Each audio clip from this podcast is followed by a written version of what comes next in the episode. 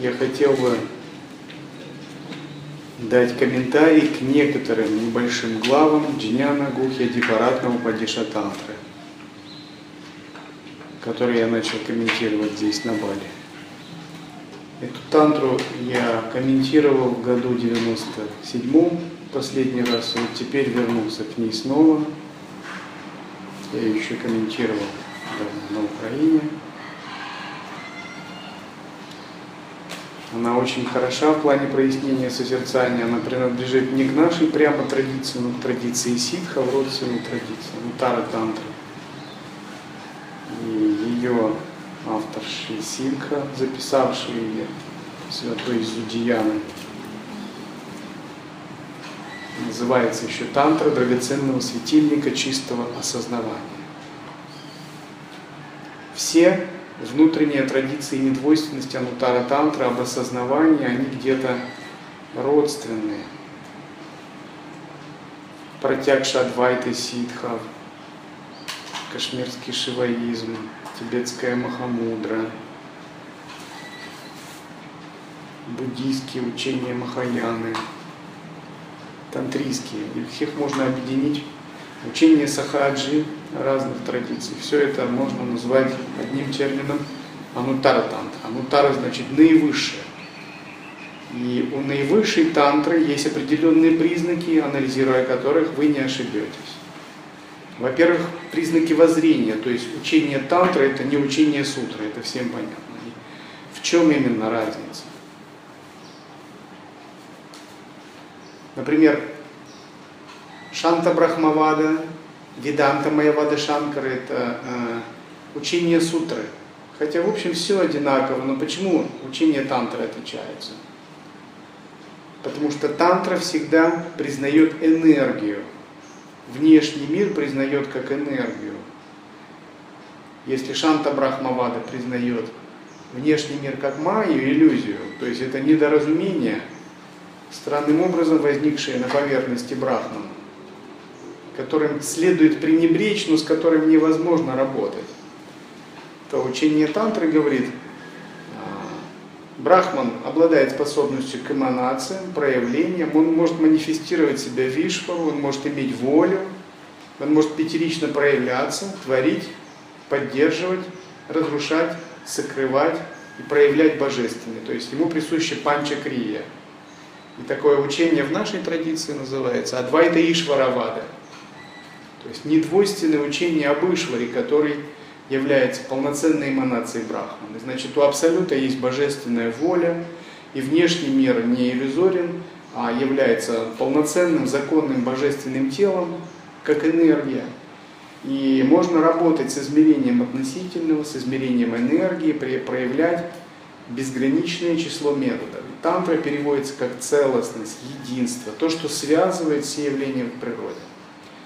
И в нашем учении мы двигаемся постепенно от сутры к тантре, от тантры к анутара тантре. И анутар, признаки анутара тантры, если мы разобрали термин тантра, то есть учение целостности, которое включает в себя материальный мир и все проявления материального мира как абсолют, способность абсолюта к эманации, признает Ишвару как абсолют, это индуистская тантра, буддийская немного отличается, там нет признания Ишвары, там пустота. Но тоже есть общее признание энергии и методов, с которыми можно с ней работать. То анутара термин указывает на наивысшее, запредельное. Что это означает? Это означает, что основа, путь и плод это примерно одно и то же – мудрость и метод стремятся к полному соединению. Если в обычной тантре мудрость это одно, это недвойственность, абсолют, а метод это конкретика, например, концентрация, мантра, поклонение, ритуал, садхана кундалини йоги и так далее, то в анутара тантре мудрость это абсолют и метод тоже абсолют, пребывание в абсолюте. Это сугубо тайное внутреннее учение для душ с высокими, очень высокими способностями. Не для разных сансарных грешников. Закоренел в невежестве. которые накопили такие кармические долги, что за одну жизнь шанса нет отдать. То есть анутара тантра это для тех, скажем так, кто духовно уже себя подготовил в прошлых жизнях, накопил огромное количество заслуг для духовно богатых людей. И основа – это абсолют, брахман, недвойственная мудрость. Путь – это пребывание, созерцательное присутствие в этой основе, самоотдача, настройка на божественную милость за пределами имени, формы, усилия. И плод – это тоже пребывание в абсолюте. То есть основа абсолют, путь абсолют и пребывание, и плод тоже пребывание в абсолюте. Это признаки того, что учение принадлежит к Анутара Тантры. Также главный, один из главных признаков учения Анутара Тантры – это выход за пределы метода, игровое отношение к садхане, игровое отношение к реальности. Анупая. Анупая. Упая это метод, анупая означает, что мы трансцендируем метод, что метод становится, сводится к безусильности, что мы культивируем созерцательное присутствие, игровое применение метода. То есть мы максимально, даже в относительном измерении, максимально приближены к абсолютному воззрению. И учение ситхов естественного пути, анупая, лила анупая, максимально приближенное учение к абсолютному воззрению. То есть это спонтанное состояние святости, уже присущее. Поэтому его называют очень высоким учением, очень высоким воззрением.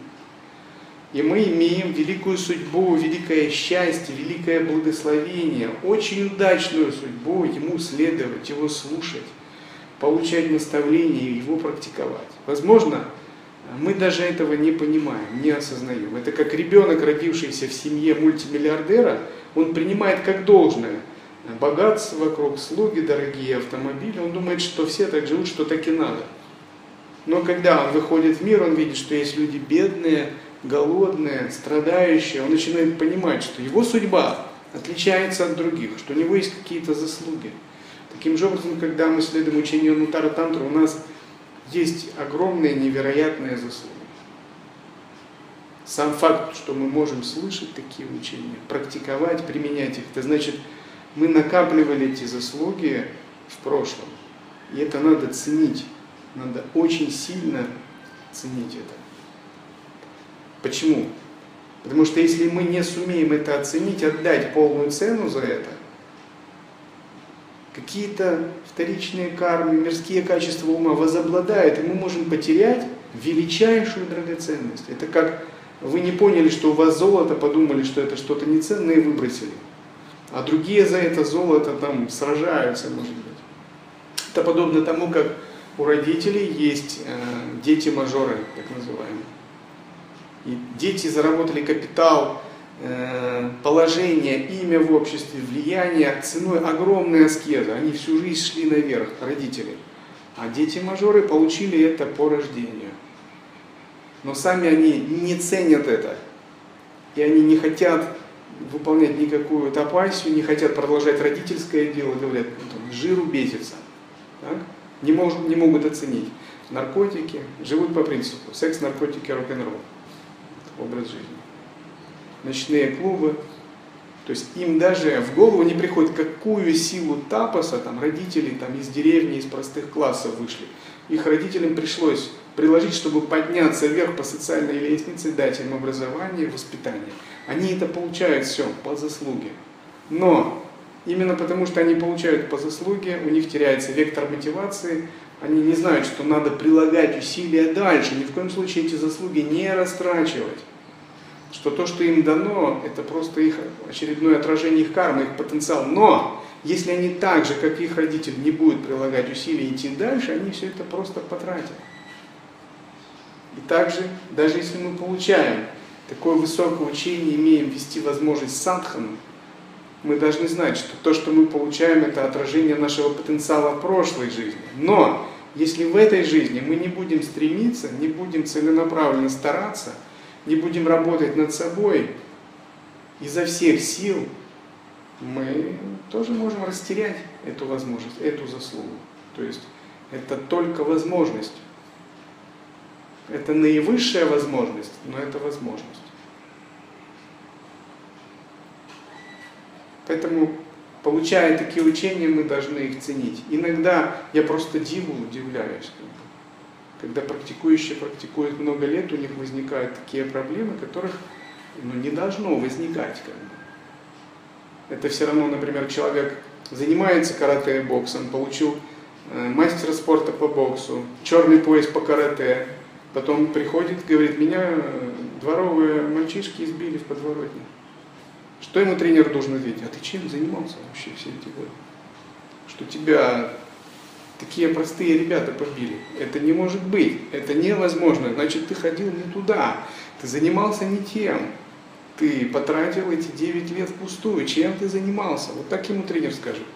Иди в спортзал, иди тренируйся до седьмого пота, чтобы больше такого не заявлять.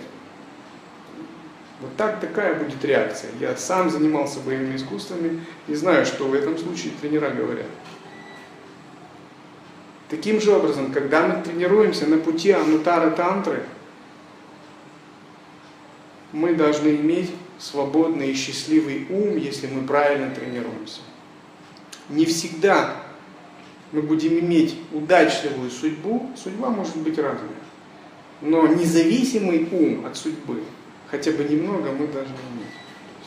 Определенный минимальный уровень ананды, минимальный уровень свободы, минимальный уровень присутствия обязательно мы должны иметь.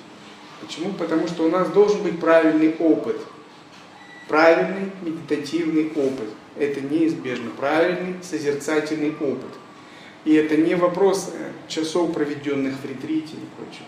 Это вопрос правильной медитации в повседневной жизни, правильный садхан в повседневной жизни. Вы можете даже ни секунды не сидеть в ретрите, но если вы правильно исполняете севу, послушание, внимательны, созерцаете в движении, вы получите правильный опыт. Это вопрос приложения правильного усилия. Значит, если вы прилагаете правильные, правильные усилия в нужном направлении, вы обязательно придете к правильному опыту. И откуда появится правильное усилие? Из правильного намерения. Чтобы прилагать усилия, надо сформировать намерение. Я должен прилагать усилия. Вот я не должен сейчас обсуждать своего брата под харме, думать что-то. Я вот в данный момент больше должен заниматься атмавичарой. Вот это мой долг. Или я должен пребывать в осознанности и присутствии. Или я должен проявлять там смирение. Вот правильное намерение. Вот когда вы так понимаете свой путь, свою жизнь, то такое правильное намерение побуждает вас каждую секунду применять правильный метод. И любые вызовы, любые проблемы вы встречаете с методом, у вас есть оружие. Но если у вас этого оружия нет, как бы у вас его судьба выбила из рук, то, конечно, вы будете в замешательстве. Итак, правильная садхана случается из правильного намерения. Откуда возьмется правильное намерение? Должно быть правильное понимание, правильное воззрение. И правильное понимание у вас не возьмется, если вы будете э, просто разговаривать друг с другом. Два непробужденных существа, если они много разговаривают, замечено, их непробужденность что? Не пропадает, увеличивается. Правильное понимание рождается не из пустословия, не из выяснения отношений, не из мирской информации. Все это источники заблуждения. Никакого правильного понимания вы не почерпнете. Газеты, радио, телевидение, мирские фильмы, мирская информация – не практикующая, никакого правильного понимания вы не почерпнете, вы только укоренитесь в своем невежестве, укоренитесь в своих иллюзиях, в своих заблуждениях. Поэтому Садху говорит, ищи правильную компанию, общайся либо с мудрецами, либо с теми, кто мудрее тебя, либо изучай священные тексты, изучай тексты, слушай учения. Вот отсюда родится правильное понимание. из правильных текстов правильное понимание родится. Будете общаться с мудрецами, правильное понимание родится. Со святыми, с мудрыми садху, опытными монахами. Вот откуда родится правильное понимание. При этом вы общаться должны правильно. Если вы общаетесь с ними на равных, вы никогда не получите правильного понимания. То есть если есть старший, если есть мастер, или если есть священное писание, если есть садху, вы с ними должны общаться правильно. И вот для этого существует этика. Если это существа выше, чем вы, но вы не признаете их вершину, не подойдете уважительно с намасте, ну, будете общаться, противоречить с ними, оценивать своим умом, то они, может, даже в душе улыбнуться вам, даже ничего не скажут, но вы проиграете. Почему? Общаясь с ними на равных, вы не почерпнете их мудрость. Вы будете не с ними общаться, вы будете общаться с иллюзией о них, собственной иллюзией, которую вы создаете. То есть с высокими объектами нельзя общаться на равных. То есть как бы можно, никто вам запретить не может, у вас свобода воли.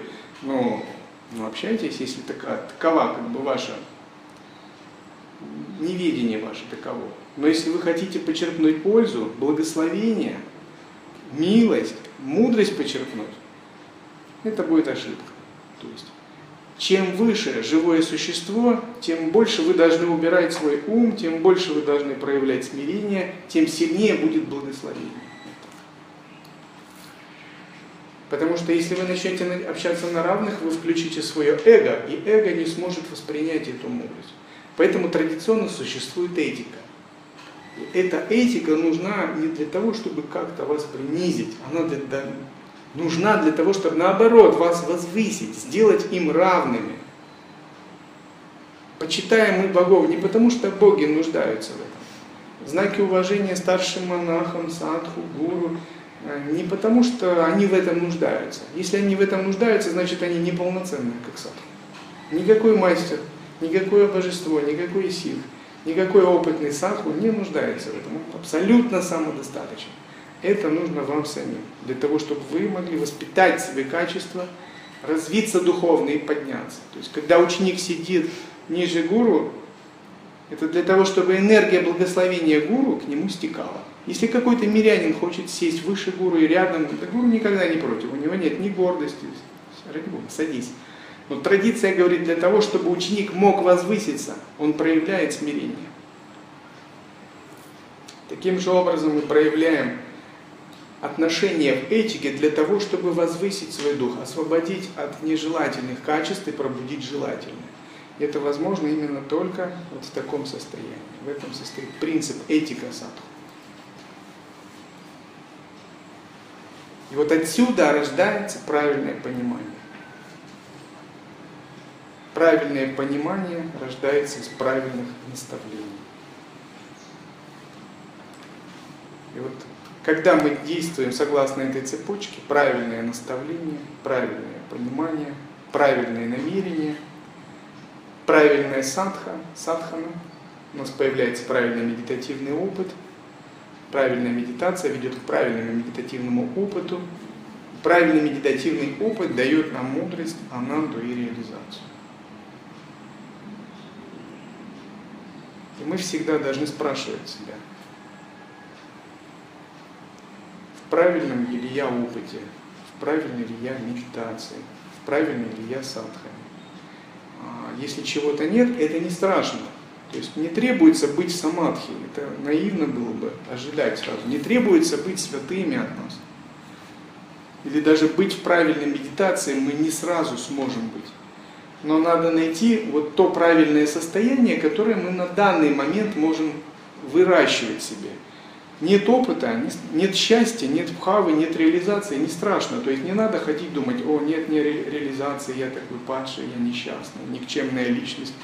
Ну, это бы глупо, это все равно, что винить себя, я не святой.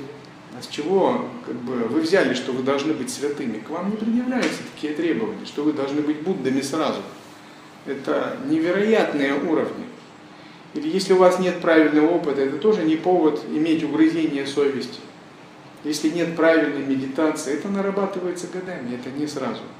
Но вы можете понять на своем уровне, что вы можете иметь правильно, например, правильную садхану. Да, правильной медитации нет, но зато правильная садхана есть. А я стремлюсь к правильной медитации через правильную садхану. И ваша совесть может быть вполне чиста, если есть правильная садхана. Но бывает даже карма не позволяет иметь правильную садхану. Разные бывают вещи там. Гороскоп неподходящий, пока нам не позволяет какие-то кармы, условия. Но можно иметь правильные намерения хотя бы. То есть если намерение правильное, рано или поздно правильная садхана придет, правильная медитация придет, правильный опыт придет. Тогда я на своем уровне просто выращиваю намерение. Вот это и есть стадия голубки, стадия формирования правильного намерения. Чтобы иметь правильную садхану, надо дальше перейти. Но, допустим, нет еще правильного намерения даже, потому что много сбивающих намерений. Ничего страшного, я формирую внутри себя правильное понимание, правильное воззрение. Я изучаю тексты и мыслю в соответствии с ними. И рано или поздно, если я так мыслю, такое намерение появится. Или хотя бы, даже если нет правильного понимания, правильного воззрения, я хотя бы прилагаю усилия, чтобы получать правильные наставления от других. Я их принимаю, я им доверяю, я верю, я открыт им, я их воспринимаю. То есть на каждом уровне вы можете найти тот уровень правильного действия, который соответствует вашей стадии. Если вы правильно так делаете, рано или поздно, правильный садхана приведет к правильной медитации. Правильная медитация приведет к опыту, к самадхи, к созерцанию, к тхьяне. То есть к какому-то правильному опыту приведет. Васиштха говорит, даже неправильно исполняемая йога приведет к просветлению. То есть с искренней мотивацией и преданностью. Даже если есть где-то какие-то непонимания, это сгладится вашей правильной общей направленностью.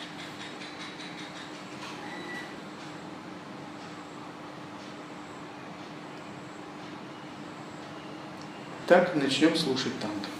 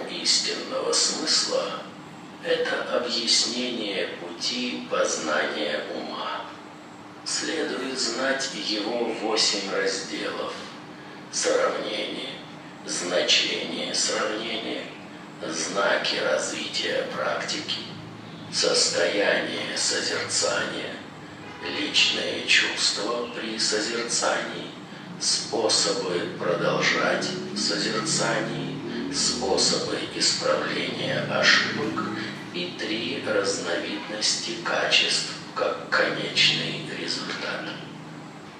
Проиллюстрировать сравнение можно так. Как чистый брамин совершает ритуальное омовение царя – чтобы дать ему власть над всем его царством, так и со всеми без исключения чувствующими существами происходит то же самое, когда действительно присутствует самое сердце Бодхичитты. Полностью понять значение сравнения можно так – После медитации, основанной на объекте, может возникнуть практика без точки опоры.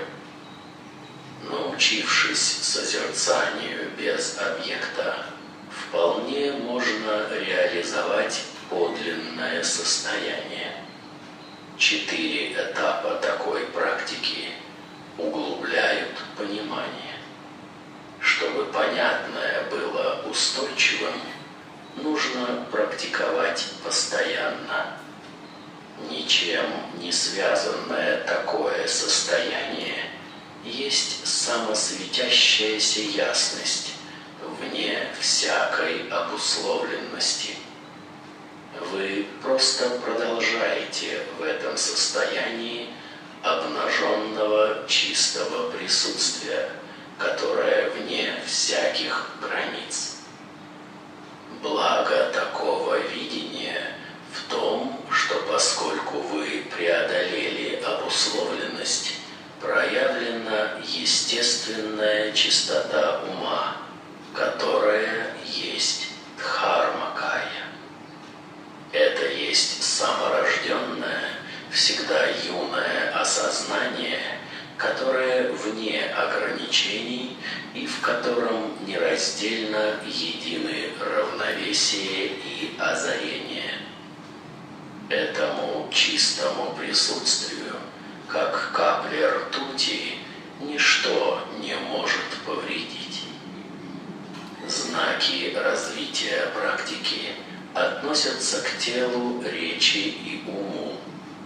Если говорить о теле, то вы можете дрожать, трястись, прыгать или бежать.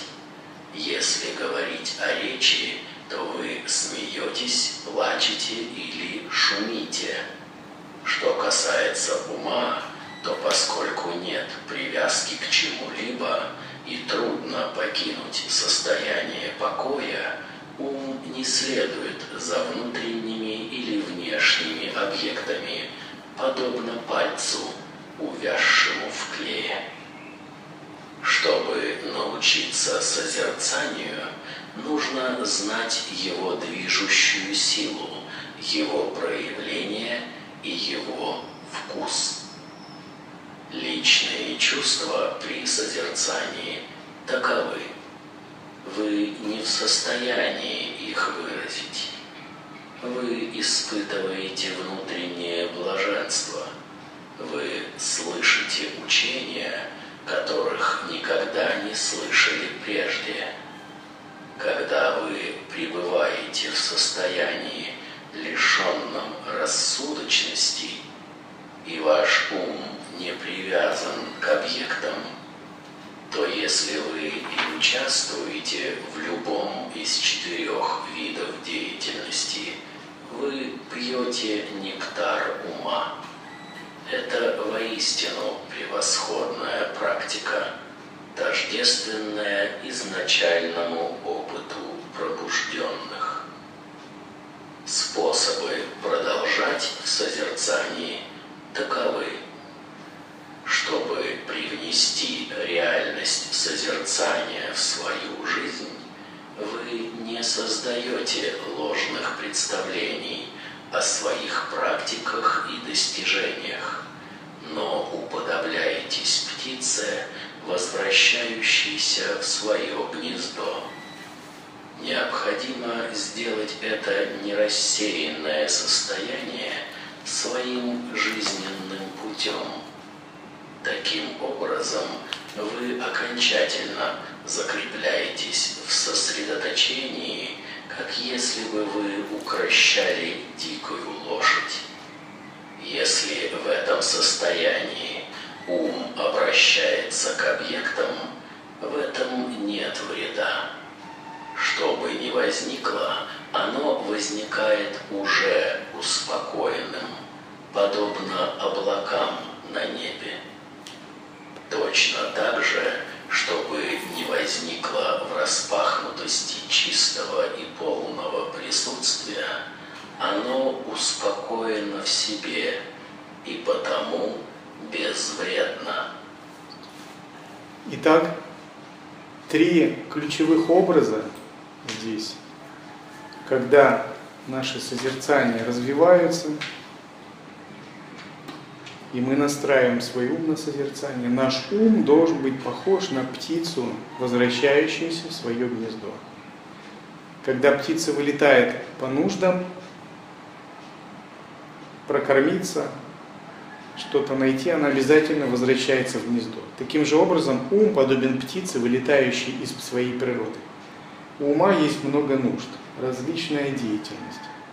Вот чем бы он ни занимался, какими бы нуждами он ни занимался, наш ум должен вернуться обратно. Птица не может сидеть на месте, ей нужно кормить птенцов. Она вылетает.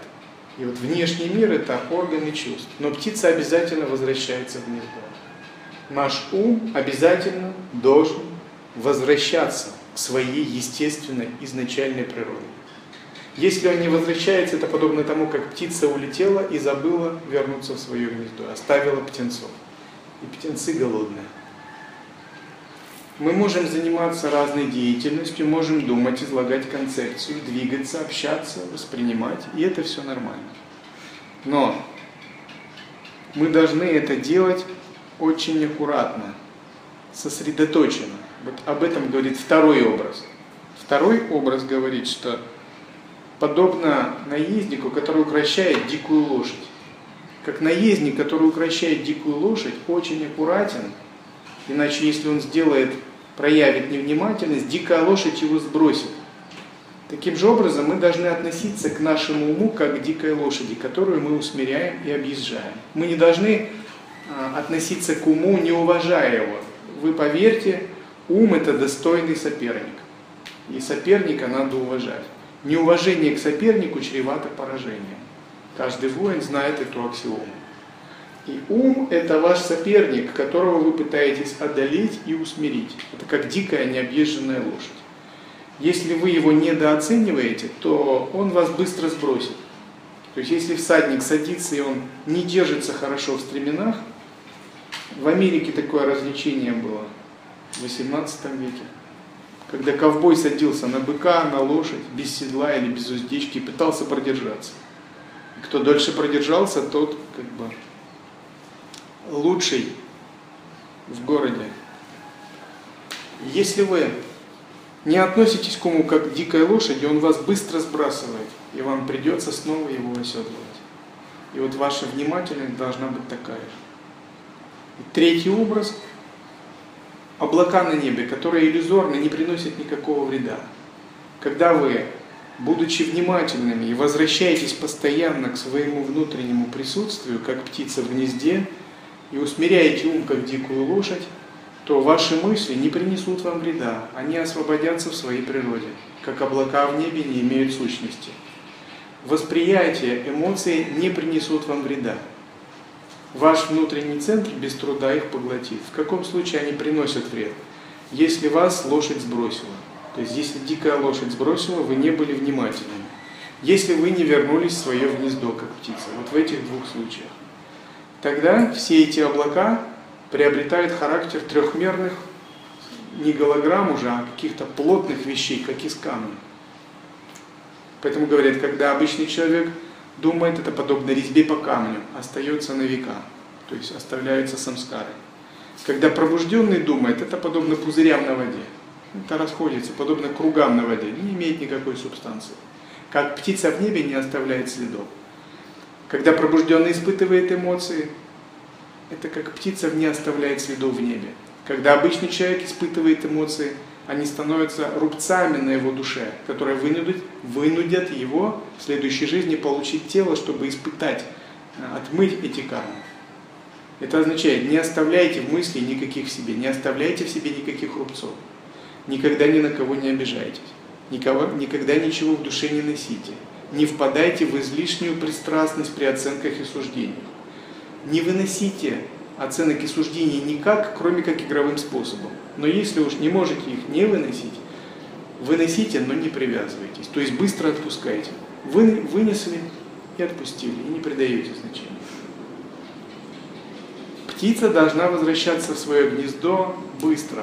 То есть она не должна далеко улетать и покидать его надолго. И мудрец, он действует так, что его ум как бы не покидает вообще свое гнездо, свою природу. Тот, кто не обладает полной мудростью, он отпускает свой ум на одну-две секунды, а затем ум снова возвращается, волевым усилием или привычкой к созерцанию. Все остальные пребывают в той или иной форме неведения. Они позволяют своему уму далеко улететь, а затем с большим трудом, специальными методами и практиками тянут эту птицу канатом. Тянут, пока она не вернется. Но на самом деле еще более люди, погруженные в неведение, эта птица возвращается без возврата, канат оборван. То есть она улетает и забывает, где ее гнездо.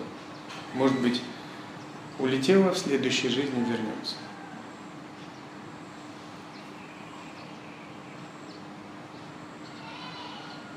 Итак, если ваша птица возвращается в свое гнездо, и вы внимательны к своему уму, как дикой лошади, которую надо объехать, мысли, эмоции, события и вещи будут как облака в небе, как иллюзия, как сон. Как игра, как развлечение, как блаженство. Как много благословляющих игровых энергий, но не как физическая реальность, которая вас обусловит. Часто бывает трение в отношениях. Часто бывают замешательства. Почему? Да потому что не с облаками контакт идет, а с трехмерными живыми объектами. Но почему? Ведь все это можно сделать игрой, все это можно сделать иллюзией, все это можно сделать благословением, чикшакти виласой. Это зависит только от нас, это не зависит от других, не зависит от чего-либо внешнего, это зависит от нашего умения и намерения. И наша задача так просозерцать всю Вселенную, все мироздание, чтобы все стало подобно облакам в небе. Подобно нереальным трехмерным голограммам, которые пустотны в своей сути. Мышление не затмевает этого состояния, поэтому нет необходимости что-либо исправлять. Это есть ясность вне концепции, чьи благие качества подобны всегда спокойным глубинам океана. Эммахо.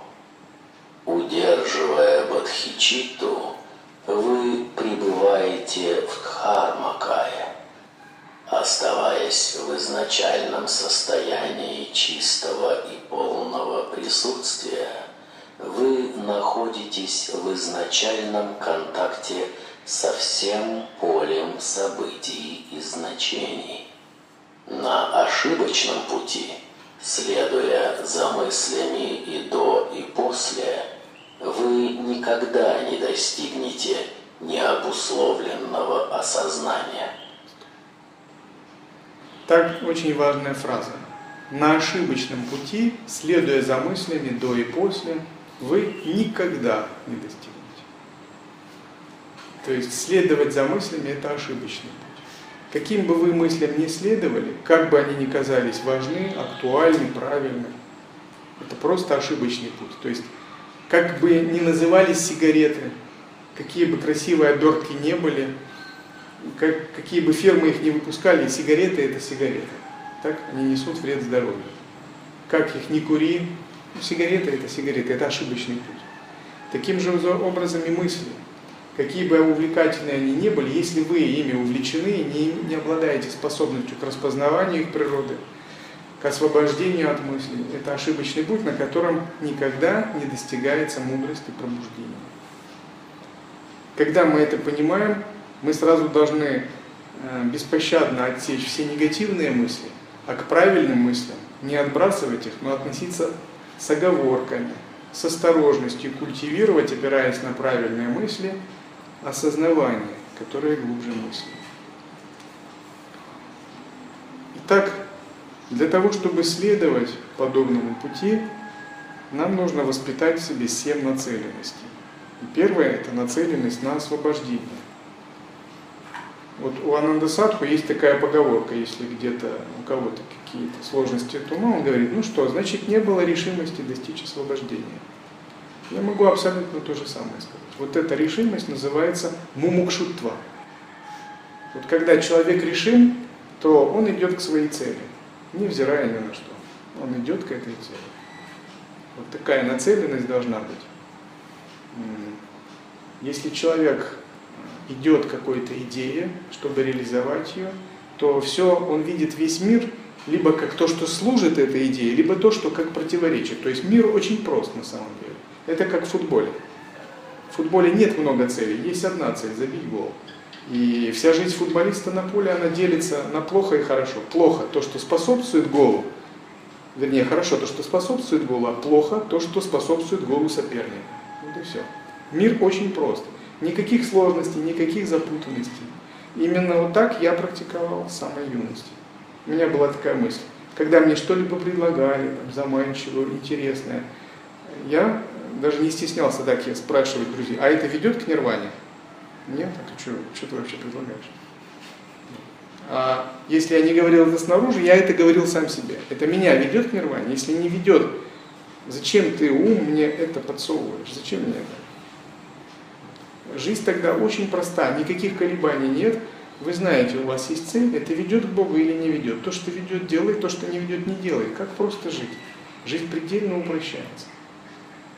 И вопрос отрешения, вопрос привязанности, вопрос мирскими желаниями, с отношениями к социуму, с запутанностью отношений, оно все очень упрощается, все легко.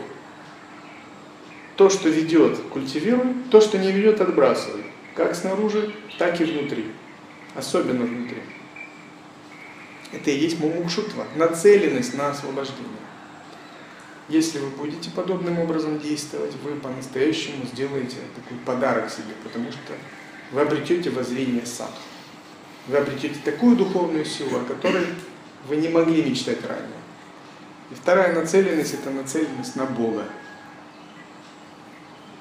Нацеленность на Бога – это даже выше, чем личное освобождение. Когда вы отбрасываете личные надежды, это полная самоотдача, что вот меня интересует Бог, Бог, Бог. Утром меня интересует Бог, вечером интересует, в обед и ночью тоже интересует, если смогу. Я перестаю интересоваться другими, меня не интересуют недостатки других, я не привязываюсь к достоинствам других, меня перестает интересовать какие-то внешние вещи, меня перестает интересовать все, кроме Бога. Да, у меня есть ограничения, я с ними работаю для того, чтобы достичь Бога, но меня мир не может схватить. Мой дух сосредоточен как острие. И даже если я имею ограничения, я со временем знаю, я их преодолею. Следующая нацеленность – это нацеленность на служение Божественной воли, на проведение Божественной воли. То есть я хочу быть настолько единым с Богом, чтобы стать Его руками и ногами, чтобы услышать Его, понять Его мудрость, услышать Его волю, стать полностью единым. Вот божественная воля, проведение божественной воли, служение – это значит очень интимный контакт, очень прямой контакт с Богом. Как это можно объяснить? Например, есть царь, и вы знаете, что есть царь. Все слышали, что в государстве есть царь, все его видели когда-нибудь. Когда он был на карете, разъезжал на слонах. Но одно дело слышать и видеть царя далеко из толпы, а другое дело исполнять царскую волю. То есть быть царем, быть его служителем. Когда царь непосредственно передает тебе полномочия, миссия, атрибуты царской власти отправляет за 3-9 земель исполнять эту волю. То есть быть непосредственно в команде царя, в войске и в его управлении. Это значит принадлежать к царской мандале, быть частью мира царя. Таким же образом, когда мы исполняем божественную волю, то мы становимся частью мира Бога. Мы уже как бы принадлежим а, к божественному легиону святых служителей, потому что служить Богу – это привилегия, это не обязанность. Попробуйте еще получите эту привилегию. У нас как-то думают, что ну, служение это что-то обыденное, это вот надо делать, а вот не так это просто. Этой привилегии еще вы будете добиваться, может быть, не одну жизнь, чтобы по-настоящему, беспримесно, чисто служить Богу. Потому что служат Богу по-настоящему Брахма, Вишну, Шива, Даттатрия, Гуру Брахмананда – Махасидхи, великие ангелы, великие святые. Это значит принадлежать к измерению Бога, к, из, к избранной когорте святых. Это большая привилегия. И вот такая нацеленность на служение Бога очень важна.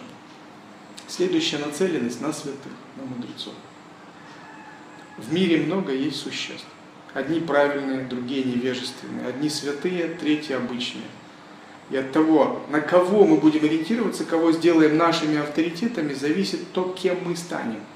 В этом принцип гуру, гуру йоги, прибежище. И есть такое понятие в ведической традиции. Манамукхи, гуру мукхи. Манамукхи означает я, мукхи это значит лицо, мана значит ум. Я обращен сам на себя. Я обращен лицом к своему уму, к своему эго. Я с восхищением рассматриваю данные своего, своей кармы и пытаюсь их пестовать, взращивать, признаю их как что-то важное. Это мана-мукхи. Мана-мукхи – это иллюзия, в которой пребывают все живые существа. Это эгоистичная позиция. Гуру-мукхи – это означает «я лицом развер... развернут к гуру, к линии гуру, к древу прибежища, к линии святых, в конечном счете к сад-гуру внутри, к Богу». Это гуру-мукхи. То есть я отбрасываю иллюзии данной своей кармы и пытаюсь более высокое воззрение, более высокую точку зрения, более высокий шактипад впитать. Питать. Нацеленность на святых. Поэтому мы призываем древо прибежища и учимся смотреть на мир глазами святых. И вот если вы хотите проверить, э, хорошее или правильное ли у вас воззрение, взгляды на жизнь, просто, просто проверьте, конгруентны ли ваши взгляды, оценки и суждения взглядам святых. Все будет понятно.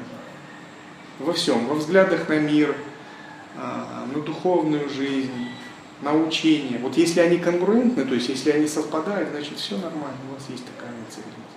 Если они не совпадают, не конгруентны, это значит у вас есть поле для работы.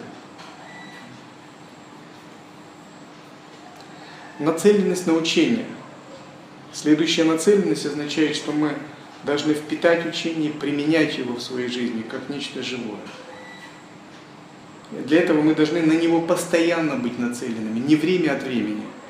Постоянны во времени и постоянны в пространстве. В смысле, чем бы мы ни занимались, мы должны быть в этот момент нацелены на учение. Например, если я делаю уборку, то я нацелен на то, как применить учение во время уборки.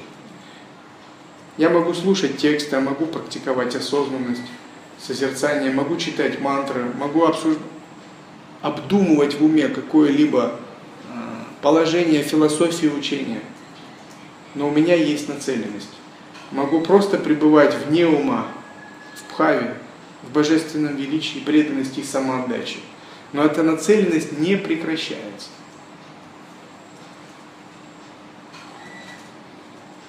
Следующая нацеленность – нацеленность на садхану, на практику метода. То есть, когда у нас есть нацеленность на учение, нацеленность на практику, естественно – никак, ни одна секунда не, происходит, не проходит без того, чтобы я не практиковал. Вот такая вот позиция. Иногда вы практикуете сидя, а иногда в движении. Иногда это тантрийские методы визуализации, мантры, призывания, а иногда это состояние вне ума. Но у вас постоянно нацеленность на практику.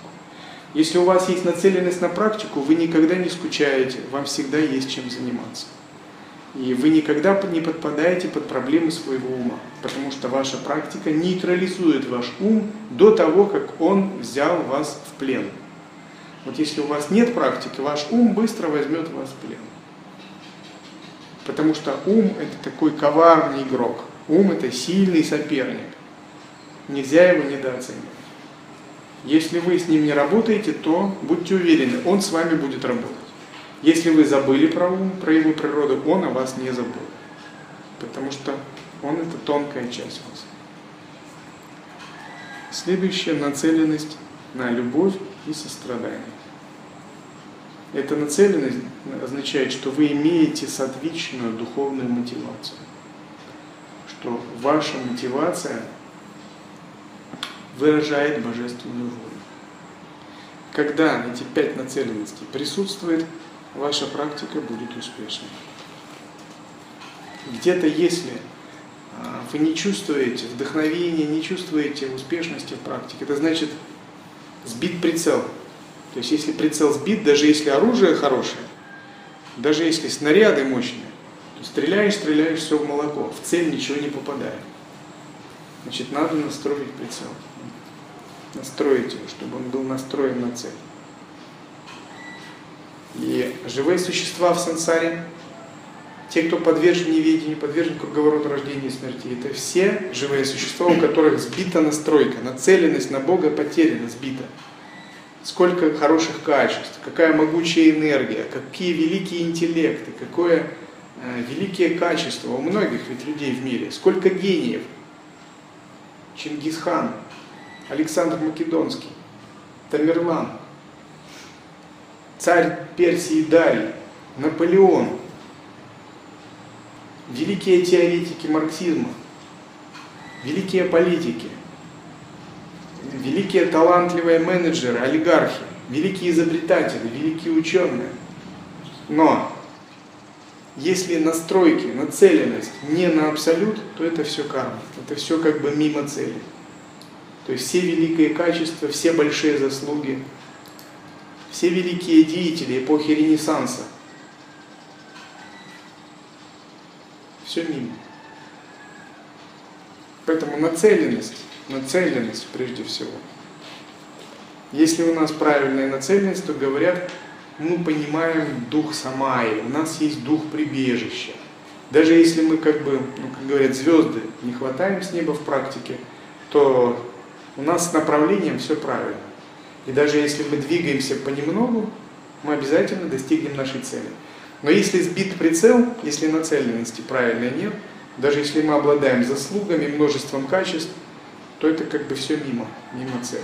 Это будет реализовано в мирские блага, в кармические вещи. И садху, он всегда проверяет свою нацеленность. То есть проснулись утром, проверили, какова нацеленность моего ума. Есть ли у меня мукшутва? Нацелен ли я на Бога? Нацелен ли я на служение божественной воли? Нацелен ли я на святых? Нацелен ли я на учение? Нацелен ли я, ли я на садхану? Нацелен ли я на любовь и сострадание? Таким же образом, когда мы идем по пути монашества, у нас должна быть присутствовать нацеленность на выработку правильных качеств садху. Это и есть статус монаха. Если, допустим, человек становится послушником, брамачари с намерением стать монахом, а проходит 5 лет, 10 лет, а потом раз, вот так, и куда-то в сторону. Это что значит? Нацеленность потерял где-то. Более того, потерял и не спохватился. То есть тебя обокрали, и ты даже не увидел. То есть 100 тысяч долларов вытащили из бумажника, даже не увидел. Настолько спишь, что даже не понял. То есть это худший вид обкрадывания. Если вовремя спохватился, может быть, вернул. То есть даже гуру не пришел, не открыл помысла. Даже э, не поднял этот вопрос. Это значит, если нацеленность потеряна, то все выстрелы были в холостую, в холостую. Но умный садху так не делает. Умный садху всегда проверяет свою нацеленность. Это подобно тому, как если какой-нибудь э, стрелок, радиооператор ведет цель наземную, подводную или воздушную, он все время проверяет координаты цели. Он сверяется с данными разведки. Он проверяет, цель на месте или нет. Он сверяется с разными диспетчерами из разных источников, получает разные данные и четко определяет, где находится его цель. Там, самолет или что-то еще. И он точно знает, в какой точке его цель находится. И мы, как садху, должны постоянно проверять свой ум, где находится моя цель. Нацеленность. Такие нацеленности воспитываются ежедневной тренировкой в размышлении на них было очень много святых, которые спрашивали себя, кто я, где я, ум, где ты? И такое особенно бдительное состояние. Таким же образом мы должны себя спрашивать, кто мы, где мы, куда нацелен наш ум. Почему я поднял этот вопрос? Потому что бывает так, что какие-то совершенно простые вещи лишают нас качества осознанности. И это до слез обидно бывает, досадно. Что очень простые вещи, казалось бы, которые уже давно пройдены, они внезапно лишают нас осознанности.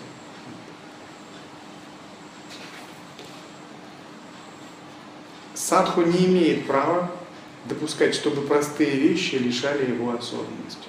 Потому что он, ну как бы, профессионал, профессиональный служитель Бога, профессиональный медитатор Бога, профессиональный исследователь Бога, профессиональный преданный Богу. Садху не может допустить, чтобы какие-то небольшие вещи заставили его потерять Бога. Это подобно тому, как великий мастер боевых искусств или хотя бы профессионально тренирующийся, ну просто даже из обычной человеческой гордости не может быть побит ребенком. Это не может быть. И вот когда наш гнев захватывает нас, когда наша привязанность захватывает нас, когда простые мысли нашего ума захватывают нас, это значит, мы как садху побиты ребенком. То есть ум даже еще не вступил в свою великую силу, он даже не показал свою силу, он показал свою силу как ребенок. Мысли это как сила ребенка. И мы побиты ребенком. Это невозможно.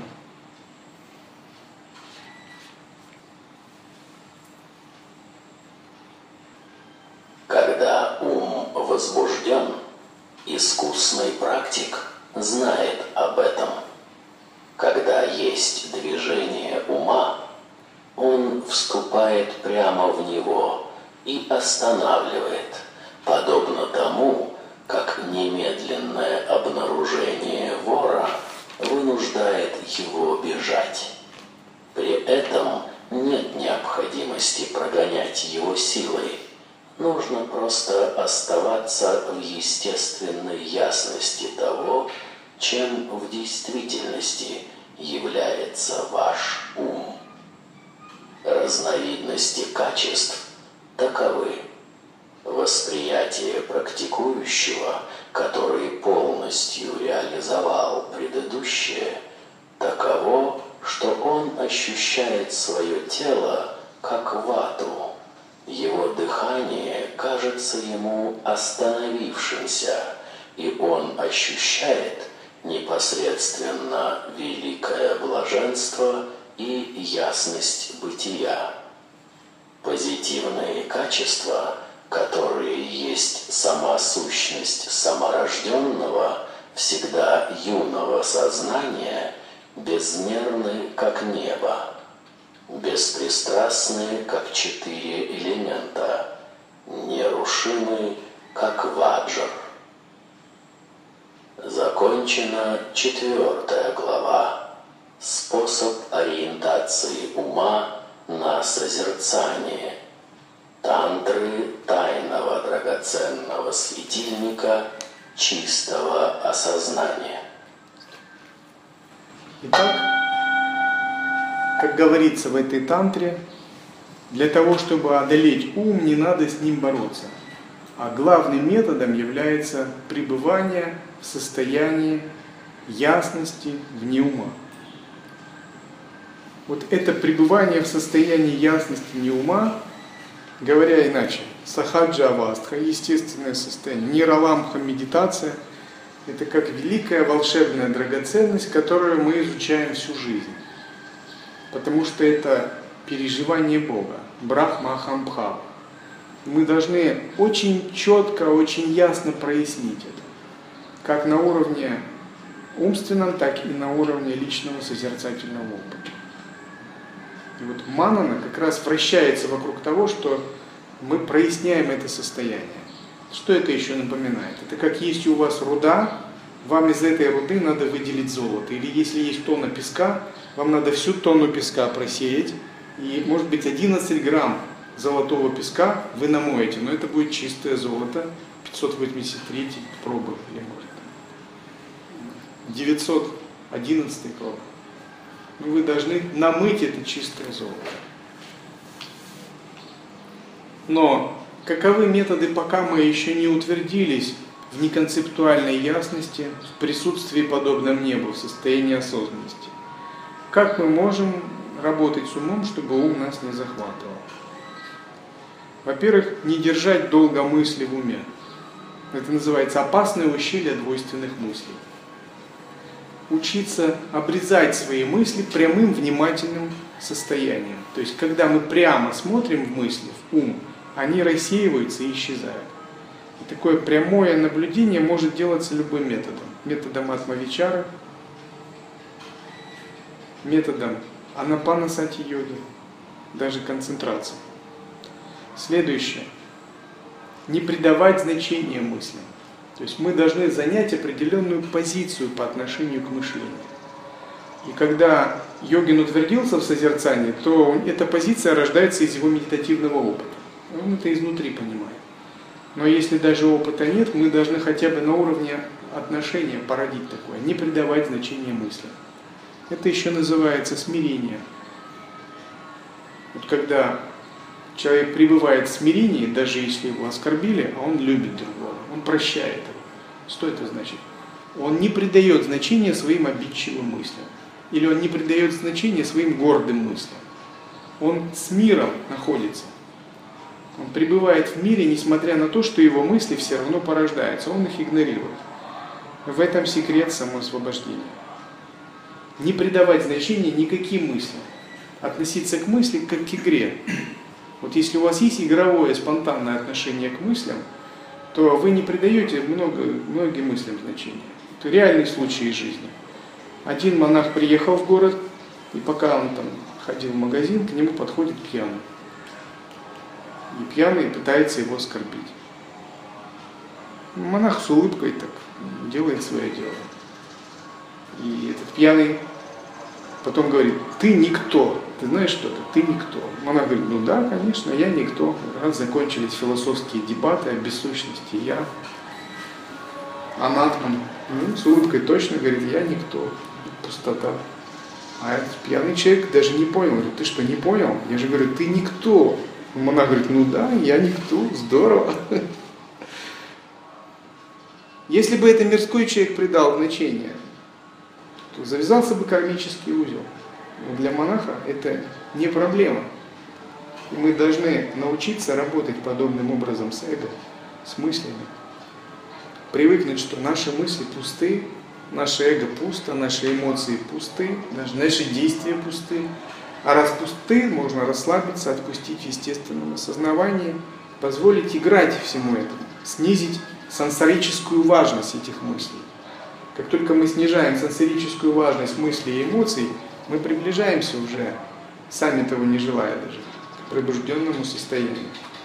То есть не придавать значения мыслям, словам, действиям, так как это придается в сансарном мире.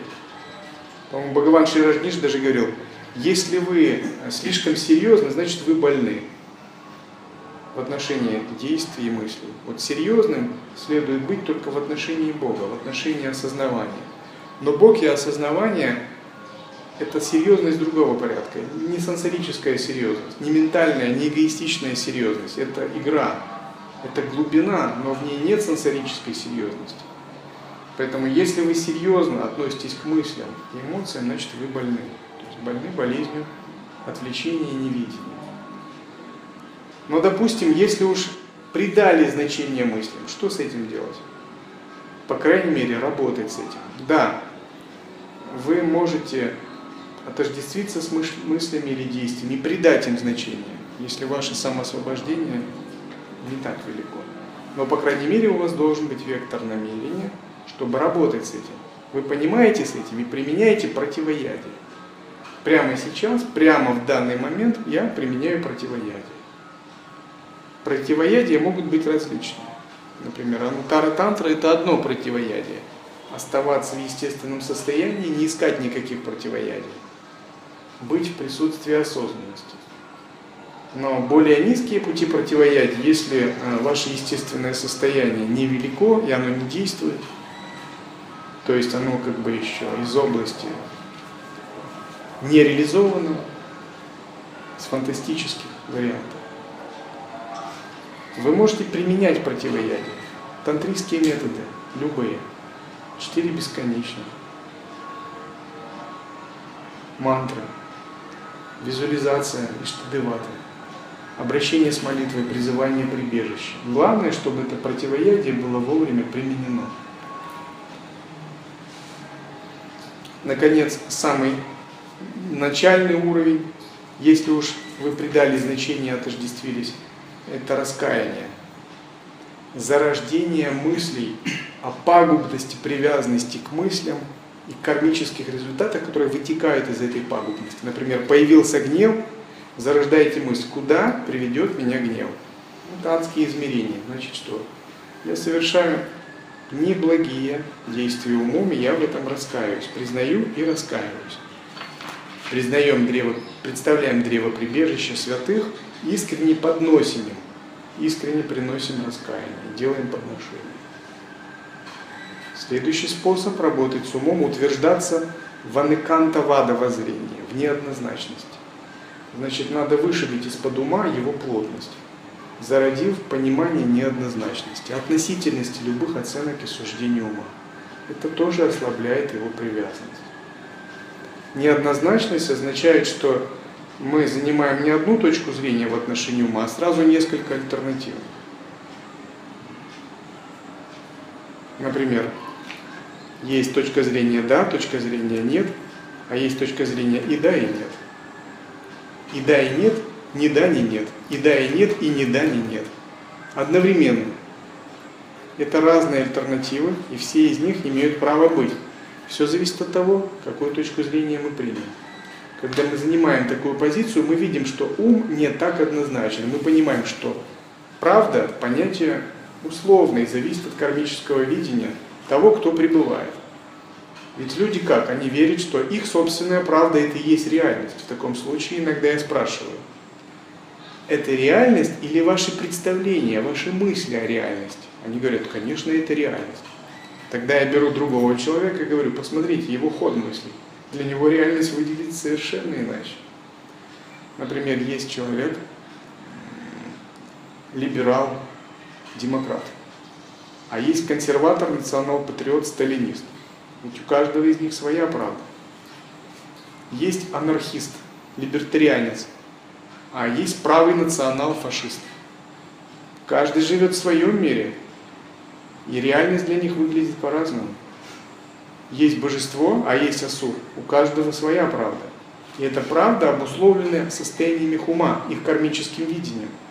И вот когда мы понимаем, что ум неоднозначен и реальность многомерна, и все зависит от той точки зрения ума, мы понимаем, почему Васиштха говорил, где бы и что бы сознание не задумало, то такими становится. То есть реальность становится таковой, какую ты задумаешь в мыслях читаю, цитирую буквально из Юга Васишти. То есть нет однозначной твердой реальности, а значит и мысли это то, чем можно управлять, но не то, чем вами должно управлять. Можно принять любую точку зрения, но мы, как садху, принимаем конкретную, целенаправленную точку зрения, ту, которую нам велит учение, священные тексты, дух садханы.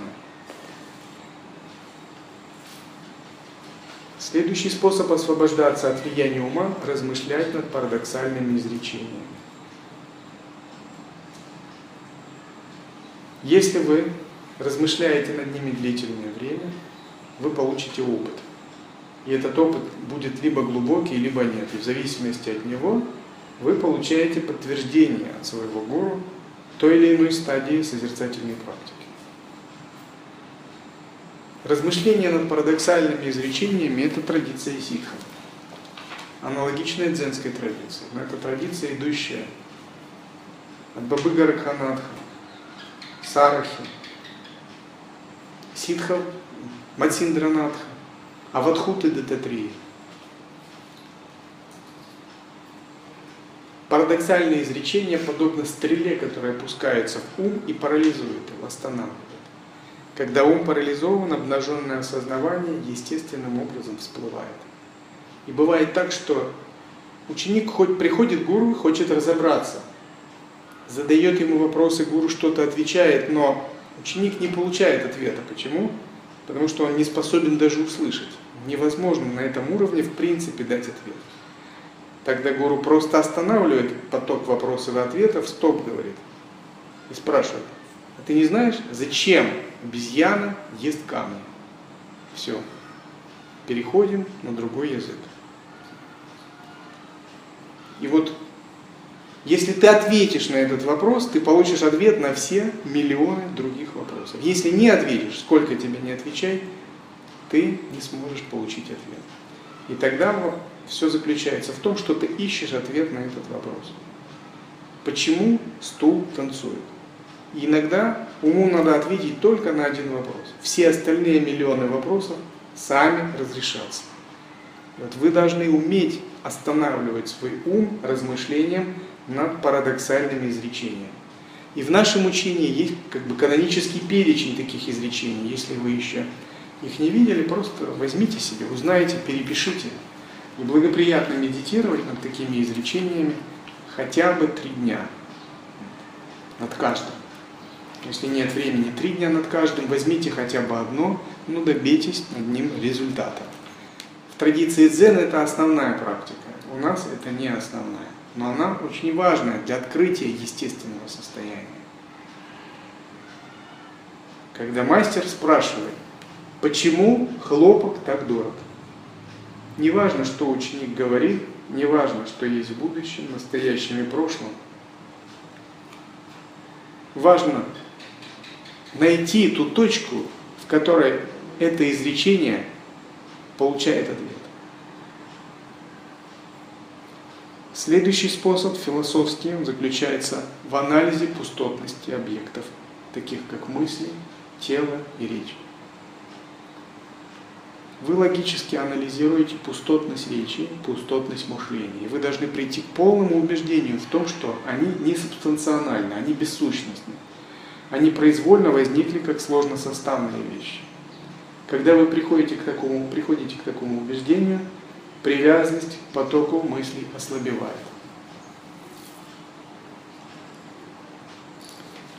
Например, иногда ученик спрашивает мастера, а почему этот человек вот ко мне относится так? Мастер говорит, а с чего ты взял, что он существует, с чего ты взял, что ты существуешь?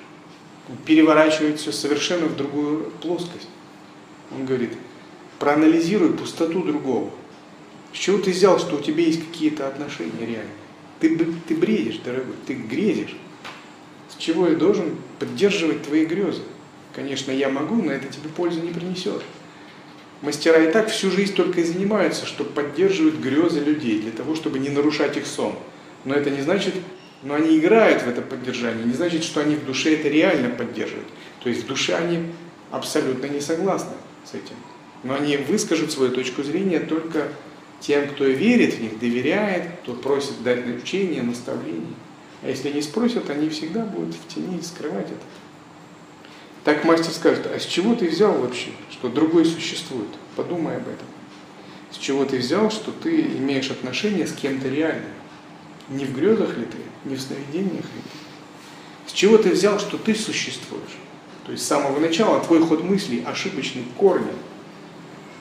Это как во сне кто-то спрашивает, а мастер говорит, да мы во сне находимся, ты глупый, проснись, все, исчезнет все твои проблемы. Вот анализ пустотности должен привести ученика к такому переживанию, где все мысли и все вопросы с ними связанные исчезают. Следующий метод касается прямого поиска священного Всевышнего Источника. Классический метод Анутаратанта атмавичара или брахмавичара.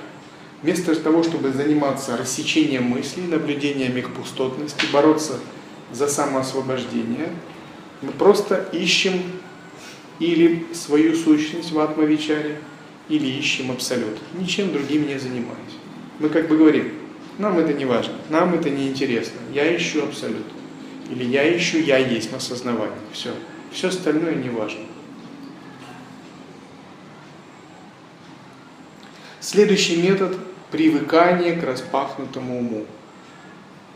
Это метод безоценочных, безоценочного, безвыборочного осознавания, который называется еще обнаженное осознавание, шамбхави мудра.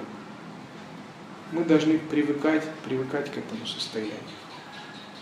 То есть в любом переживании, в любом состоянии я подобен небу. Я безвыборочен, я без, безоценочен. Это метод усмирения ума. Следующий метод – избавление от скованности стереотипными суждениями, когда мы делаем это путем. Например, есть какая-либо стереотипная точка зрения. Мы ее анализируем и разбиваем. При этом мы не переносим ее в поведение. Мы это делаем на уровне воззрения. То есть любая стереотипная точка зрения – мы ее анализируем, обнаруживаем ее пустотность. И освобождаемся от него. Таким образом, мы приходим к безопорному состоянию ума, когда нашим главенствующим принципом является обнаженное осознавание. При этом, повторяю, мы не пытаемся смешивать его с поведением, потому что определенные типы поведения в относительном мире важно их придерживаться, чтобы мы не попали в глупое положение. Следующий способ. Мы учимся относиться к проявлениям тела и речи ума как игре, лили, придавая игровой характер всем проявлениям. Игровой характер означает спонтанно исходящий от источника, когда мы отделяемся от проявления тела, речи, ума. Таким образом, мы открываем изначальную осознанность, а проявление тела, речи, ума видится тем, чем они всегда были. Спонтанной игрой естественного состояния. И мы учимся игровому использованию энергии, мыслей, речи и тела. Таковы методы, как мы можем побеждать ум на духовном пути.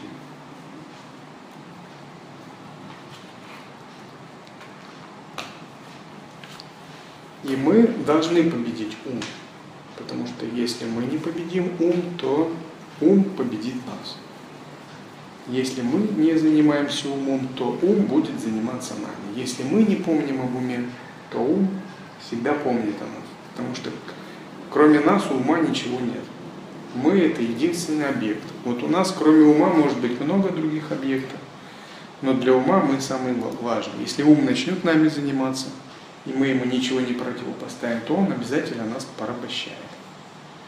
И усмирение ума означает, что мы становимся господином ума, владыкой. И сначала ум наш господин – это стадия неведения. И в сансаре состояние обусловленных существ таково, что ум является их господином. Затем мы начинаемся как бы бороться за победу над умом. Пробуждаем волю, и воля дает примитивное такое, но гарантированную победу. Мы можем принудить ум действовать по-нашему – мы можем остановить ум, направить себя в нужное место. Однако волей все не исчерпывается. Почему? Потому что путь воли это и есть путь сутры, путь раджа-йоги, путь концентрации. Пока воля сильна и применяется, ум под контролем. Как только воля ослабла, ослабла и ум тоже выходит из-под контроля. Это значит, мы зависимы от применения воли.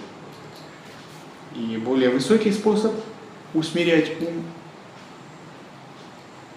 осознанность самоосвобождение.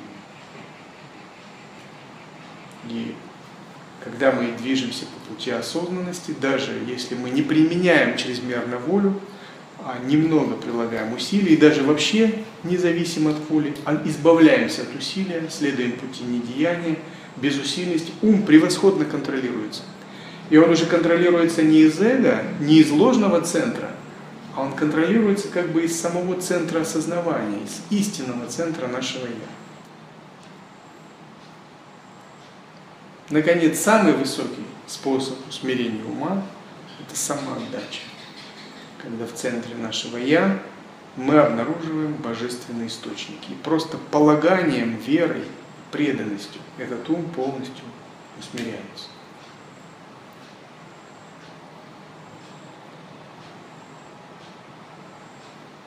И для того, чтобы усмирить ум, мы должны прилагать усилия, непрерывно выполнять нашу садхану,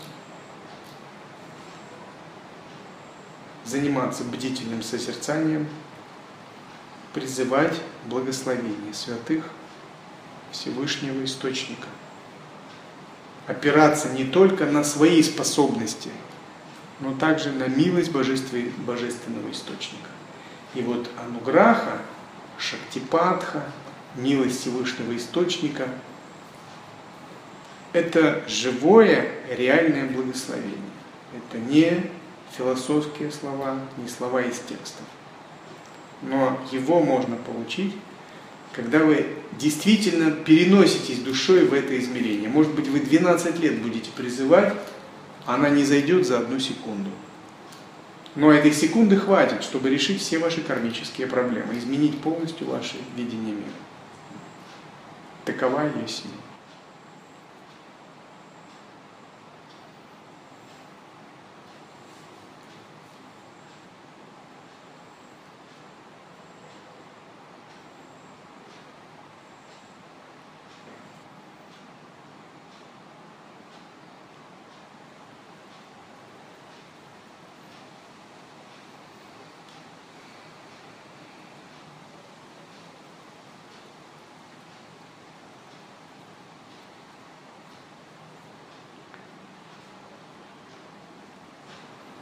Если бы я не был духовным учителем, то я бы всю жизнь молчал, в ответ на разговоры, вопросы смеялся. Разговаривал бы кратко.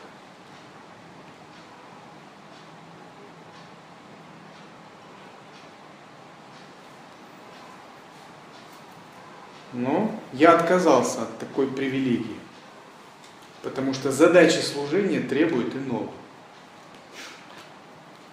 То есть моя природа это моя природа, но я не должен привязываться к своей природе. Иногда даже делать то, что как бы надо делать, а не то, что хочется. В этом и есть долг служения. Когда ты способен ставить задачи служения, божественную волю выше.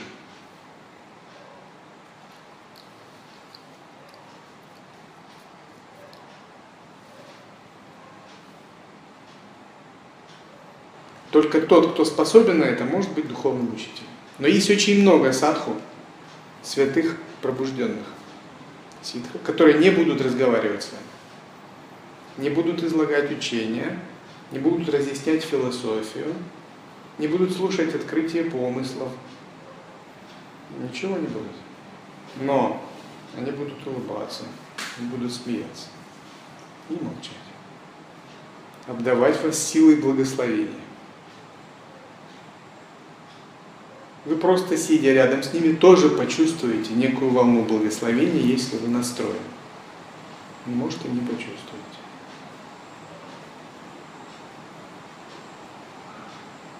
Такие садху тоже велики, тоже святые. Но у них задача другая, миссия другая. Может быть, они помогают, но в тонком теле. Или, может быть, помогают, но не людям. Может быть, там, девам, духом, петризмом. Разные бывают судьбы. И я был таким. Затем мне пришлось изучить хорошо язык людей, как иностранный язык. Это был для меня очень чужой язык долгое время. Я даже не хотел его учить длительное время.